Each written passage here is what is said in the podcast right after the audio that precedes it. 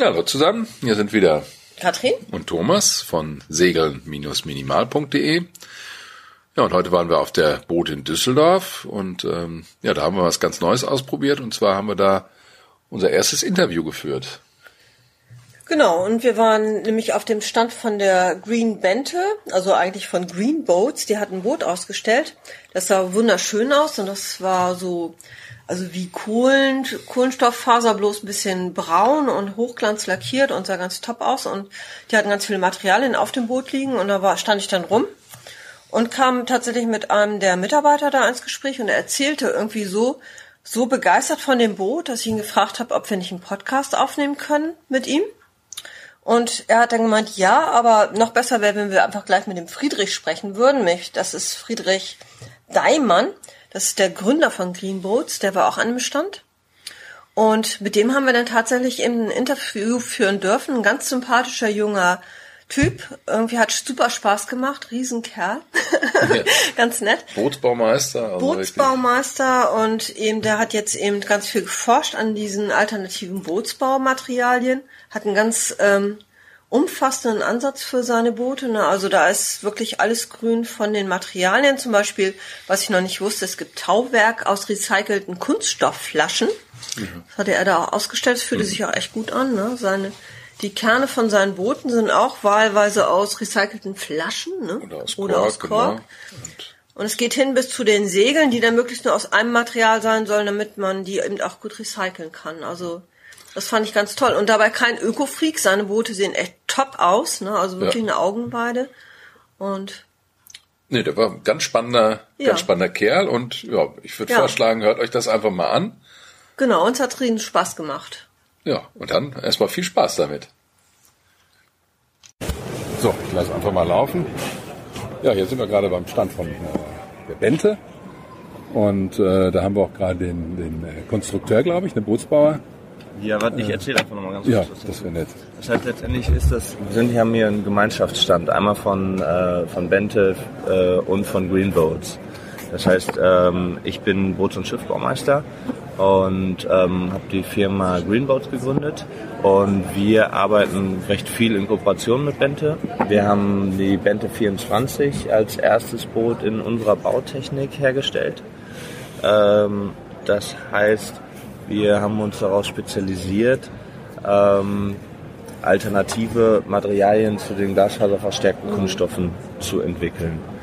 Ähm, also nicht nur zu entwickeln, sondern wir bauen eben Boote daraus. Ähm, das, bevor man bauen kann, muss man natürlich erstmal Materialien ähm, erforschen und ähm, ja, zu einem Punkt bringen, sodass die wirklich einsatzbereit sind für den, für den Bootsbau. Ähm, ja, ich ähm, habe eigentlich Holzbootsbau gelernt. Mhm. Und also das war so ein bisschen der Punkt, wie ich überhaupt zu diesen Materialien gekommen bin. Ich habe Holzbootsbau ja. gelernt und äh, fand das natürlich einen super schönen Werkstoff. Aber wie ähm, bist du auf den Werkstoff gekommen? Ich meine, auch beim Holzbootsbau kommt man ja nicht über nee, genau. Produkte. Da muss man erstmal auf die Idee kommen, Genau, oder? genau. Das heißt, ich habe ich hab meine Ausbildung bei Fricke und Danus gemacht. Wir haben Jolenkreuzer gebaut, also 15er, 20er Jolenkreuzer und so weiter. Nach meiner Ausbildung bin ich in den Kunststoffbootsbau gekommen. Das heißt, ähm, das war eine Werft in, in Bremen und die haben ähm, Motorboote in Vakuuminfusionsverfahren hergestellt, in Glas- und Kohlefaser. Und ähm, ich fand das zum einen total spannend und faszinierend, wie formfrei man ist und wie man in Serie produzieren kann, wie leicht man bauen kann. Ähm, und ähm, ja, wie langlebig das Material eigentlich auch ist. Mhm. Und was mir einfach überhaupt nicht gefallen hat, waren die Materialien selbst. Mhm. Das heißt, wenn man dann einfach mal am Tag so einen, so einen Rumpf laminiert, ähm, dann äh, rührt man da einfach mal irgendwie 300, 400 Kilo Harz an, was einfach ein reines Erdölprodukt ist. Und da ist mir das so ein bisschen erst bewusst geworden, wie in der, ja, wie in der Bootsbranche eigentlich Boote gebaut werden. Und auch von der Gesundheit her, wenn man das anhört und so. Ne? Ich kenne das vom Reparieren von einem mhm. Mini. Ich finde das auch ganz schrecklich. Genau. Mit Gasmaske. Mit Gasmaske auch, genau. Richtig. Und dann, also wenn man dann in der, in der, in der Werft steht und dann mal irgendwie ein schöner Tag ist und ein bisschen das, äh, die Sonnenstrahlen durch die, durch die Fenster reinscheinen, dann sieht man das ganz, flimmert die ganze Ja. Luft Ja. ne, voll, voll Glasfasern und das waren bei mir so die Erlebnisse, wo ich dachte, okay, krass, es ist auf jeden Fall, ne- naja, die Technik, in der heutzutage gebaut wird und die halt auch super ist. Aber ähm, ich als Bootsbauer habe da überhaupt keine Lust drauf, mit den Materialien zu arbeiten. Und ähm, ich habe dann eine Weiterbildung zum Boots- und Schiffbaumeister gemacht und ähm, musste dann eben auch ein Meisterstück bauen. Und äh, zu dem Anlass habe ich mich dann ganz einfach ähm, damit beschäftigt oder mit den Materialien beschäftigt und habe einfach nach, nach Alternativen gesucht, weil ich einfach dachte, okay, eigentlich müsste man doch natürliche Materialien ähm, in der gleichen Technik verarbeiten können. So, und dann ähm, habe ich nach Alternativen zu Glasfaser gesucht, bin dann auf die Flachsfaser gestoßen, weil die ähm, ja, tatsächlich vergleichbare Festigkeitseigenschaften hat. Ähm, dann geht's halt weiter, dann haben wir die Kernmaterialien. Das heißt, ähm, wir, ähm, also im Standard werden, äh, sind das, sind das ähm, erdölbasierte Schäume, also die dann eben mit Treibgas aufgeschraubt werden und Ja, Oder auch Kork, ne, hat man ja auch manchmal. Kork, Ja. jetzt als Ja. Sandwichkern. Also Hm, Eigentlich früher hatte man das, glaube ich, hier bei uns in der äh, Delanta. Da hatten wir mal nicht, nee, Balsa. Balsa ist Balsa, Balsa, genau, richtig. Ja. Balsa ist eine Sache, genau, aber in der Regel sind es Schäume. Mhm. Wir sind so ein bisschen weg vom Balsa, weil ich sag mal, je nachdem, wie gut man es verarbeitet oder auch dann letztendlich nachher die Beschläge montiert und abdichtet, Ja, Ja, das größer war das das, das, hatten wir auch. Die Laminierung hatten wir auch. Richtig, und, und dann kann Balsa natürlich relativ schnell verrotten, wenn es nicht vernünftig verarbeitet wurde.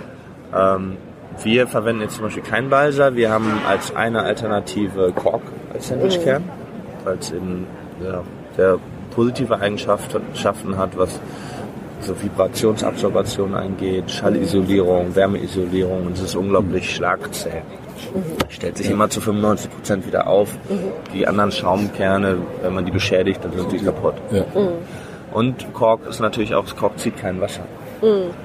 Hydrophober Wer- Werkstoff und von dem her sehr interessant. Hat nicht ganz die Steifigkeit von den, ähm, von einem, zum Beispiel von einem Schaumkern.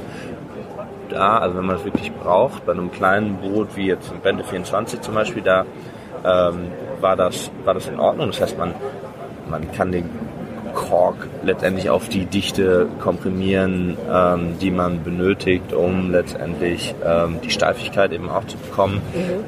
Man endet dann mit einem bisschen höheren Gewicht, aber ähm, das sind, ich weiß nicht, das waren jetzt irgendwie 50 Kilo oder so, Okay. die wir dann durch das Vakuuminfusionsverfahren dann wiederum auch eingespart haben. Ähm, dann haben wir jetzt zum Beispiel den Daysailor, den wir hier stehen haben. Da haben wir ähm, recycelte Plastikflaschen als Sandwichkern. Dadurch, Nicht schlecht. genau, dadurch haben Ja. wir eine, noch echt eine enorme Gewichtseinsparnis. Das heißt, dieses 8,20 Meter Boot, das wiegt 400 Kilo, das Casco, wie es jetzt hier steht. Ähm, Und die, und die Flaschen werden eingeschmolzen und Die dann werden äh, eingeschmolzen. quasi als, als Lage, als Schicht dann, dann Genau, die werden eingeschmolzen und werden dann eben als, ja, als, als Schaum quasi wieder ausgearbeitet. Und ähm, dann ja, ist das letztendlich der, der Sandwichkern, ähm, der dann wirklich vernünftig recycelt ist. Ähm, und das Ganze, also wir arbeiten viel im Vakuuminfusionsverfahren, das heißt wir haben Negativformen für die Boote. Und ähm, die ähm, Harzsysteme, die wir verwenden, ähm, das ist jetzt zum Beispiel das ist ein Epoxidharz, was aber nicht auf Erdöl basiert, sondern auf pflanzlicher Ölbasis ist. Ähm, das heißt, 80 Prozent von diesem Boot, wie es hier steht, sind auf äh, Basis nachwachsender Rohstoffe. Das heißt, wir gucken uns natürlich mal auch so den Footprint von so einem Boot an und überlegen uns, okay, welche Materialien machen da Sinn. Wir brauchen zum Beispiel für die Herstellung von der ähm, Flachsfaser brauchen wir fünfmal so viel Energie wie für die Herstellung von der Pflanzen, äh, von der von der Flachsfaser, also von der Naturfaser. Und dazu Guck mal, das war, glaube ich, Also Flachs ist weniger als die. Ja, genau. Wir brauchen, als- eben, wir brauchen fünfmal so viel Energie für die Herstellung der Glasfaser wie für für die. Herstellung der, der ähm, Flachsfaser. Und ähm, ja, das ähm, ist, zieht sich durch die ganzen Materialien. Das heißt, auch alle Materialien, die natürlichen Ursprungs sind, ähm, haben natürlich während der Pflanzenwachstumsphase mhm. CO2 gewonnen. Mhm. Ja. So, aber das sind jetzt doch ganz neue Materialien. Ne? Habt ihr da schon Erfahrung, wie lange das dann auch hält oder so? Oder? Ja, also letztendlich haben wir da, also es kommt natürlich vor allem auch immer auf die Harzsysteme an, die mhm. man verwendet.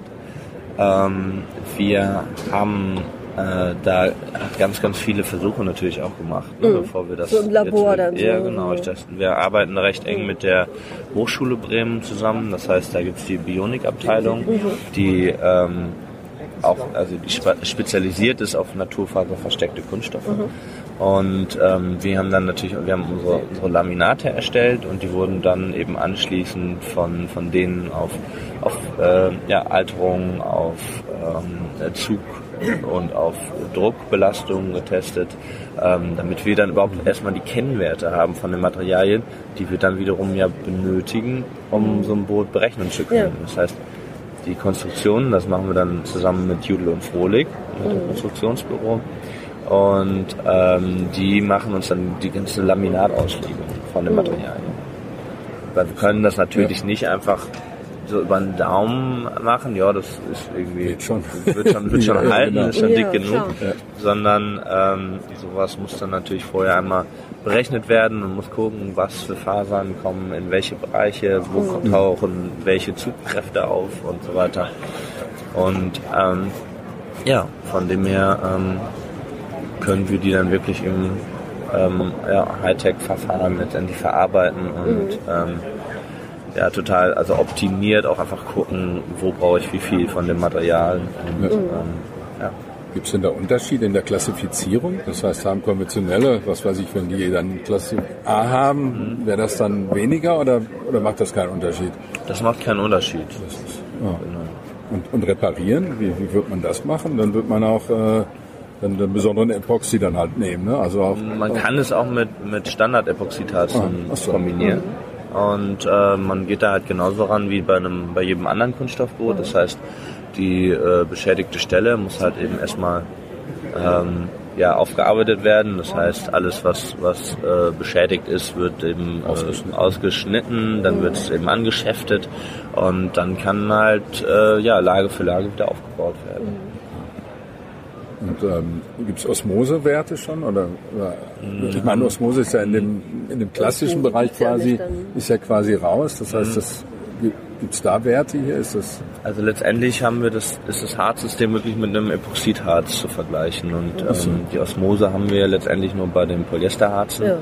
Okay. Ähm, das heißt, von dem her ist das da eben auch gar kein, gar kein Thema. Ja. Also wir haben auch schon mal 99 Jahre Osmose-Garantie gegeben. okay. ähm, das heißt, ihr habt auch schon Boote verkauft? Ja, genau. In, in richtig so grüne Boote? Ja, genau. Ja? Das heißt, die Bände 24, ja. das heißt, da haben wir die, die äh, grüne Auflage gemacht, eben mit Green Boat. Ähm, das Boot, was wir hier stehen haben, ist eben auch im äh, Kundenauftrag mhm. entstanden.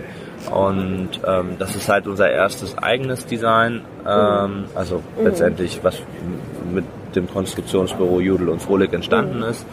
Ähm, aber ähm, ja, das ähm, produzieren wir jetzt eben in Serie. Mhm. Also in einer kleinen Serie, ähm, um den Qualitätsstandard eben auch auf, aufrechtzuerhalten. Ah. Und ähm, ja. Das heißt, das ist ein Greenboat und keine. Äh, das ist keine Bente, das ist mhm. ein Greenboat, genau. Ah, okay. Und, und von, von der Rigtechnik ist aber auch alles äh, klar. Da nimmt man dann wahrscheinlich Carbon oder, oder baut man da dann den Mast auch irgendwie aus, aus, aus äh, ähm, Ja, wir, letztendlich ist es so, dass wir keinen Carbon verwenden, weil es halt einfach einen enormen Energieaufwand bedarf, erstmal die, die Materialien herzustellen, also die, die Kohlefaser selbst und wir dann im Nachhinein keiner, keinerlei Möglichkeit haben zum Recycling. Mhm. Und ähm, dass äh, die, die Carbon-Rigs haben eben auch nicht die Langlebigkeit zu einem mhm. zum Beispiel Alu-Rig. Ja. Aluminium ist natürlich auch nicht gerade ähm, sehr sauber in der Herstellung.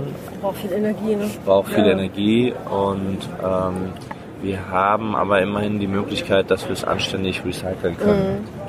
Und deswegen ist das jetzt gerade, was die Rigs angeht, ich meine, klar, man könnte natürlich auch einen, einen Holzrig dann auf so, ein, auf so ein Boot rausstellen, aber das ist natürlich auch immer einfach eine, eine Frage, wie der Kunde das haben, haben möchte. Ne? Viele Leute möchten eben keinen Holzrig mehr haben, wegen dem Pflegeaufwand und ähm, weil sie natürlich auch nicht die Langlebigkeit haben von einem, von einem Alurig. Und wenn man die dann letztendlich irgendwie tatsächlich irgendwie alle Jahre irgendwie lackieren muss oder alle zwei Jahre und man dann wiederum äh, einen giftigen Lack da drauf äh, haut, dann haut es eben auch nicht mehr hin. Das ist dann auch nicht mehr irgendwie wirklich im Verhältnis. Und ähm, deswegen haben wir da, wird jetzt ein, ein Aluminiumring drauf kommen. Ähm, bei den Segeln ist es halt auch noch schwierig.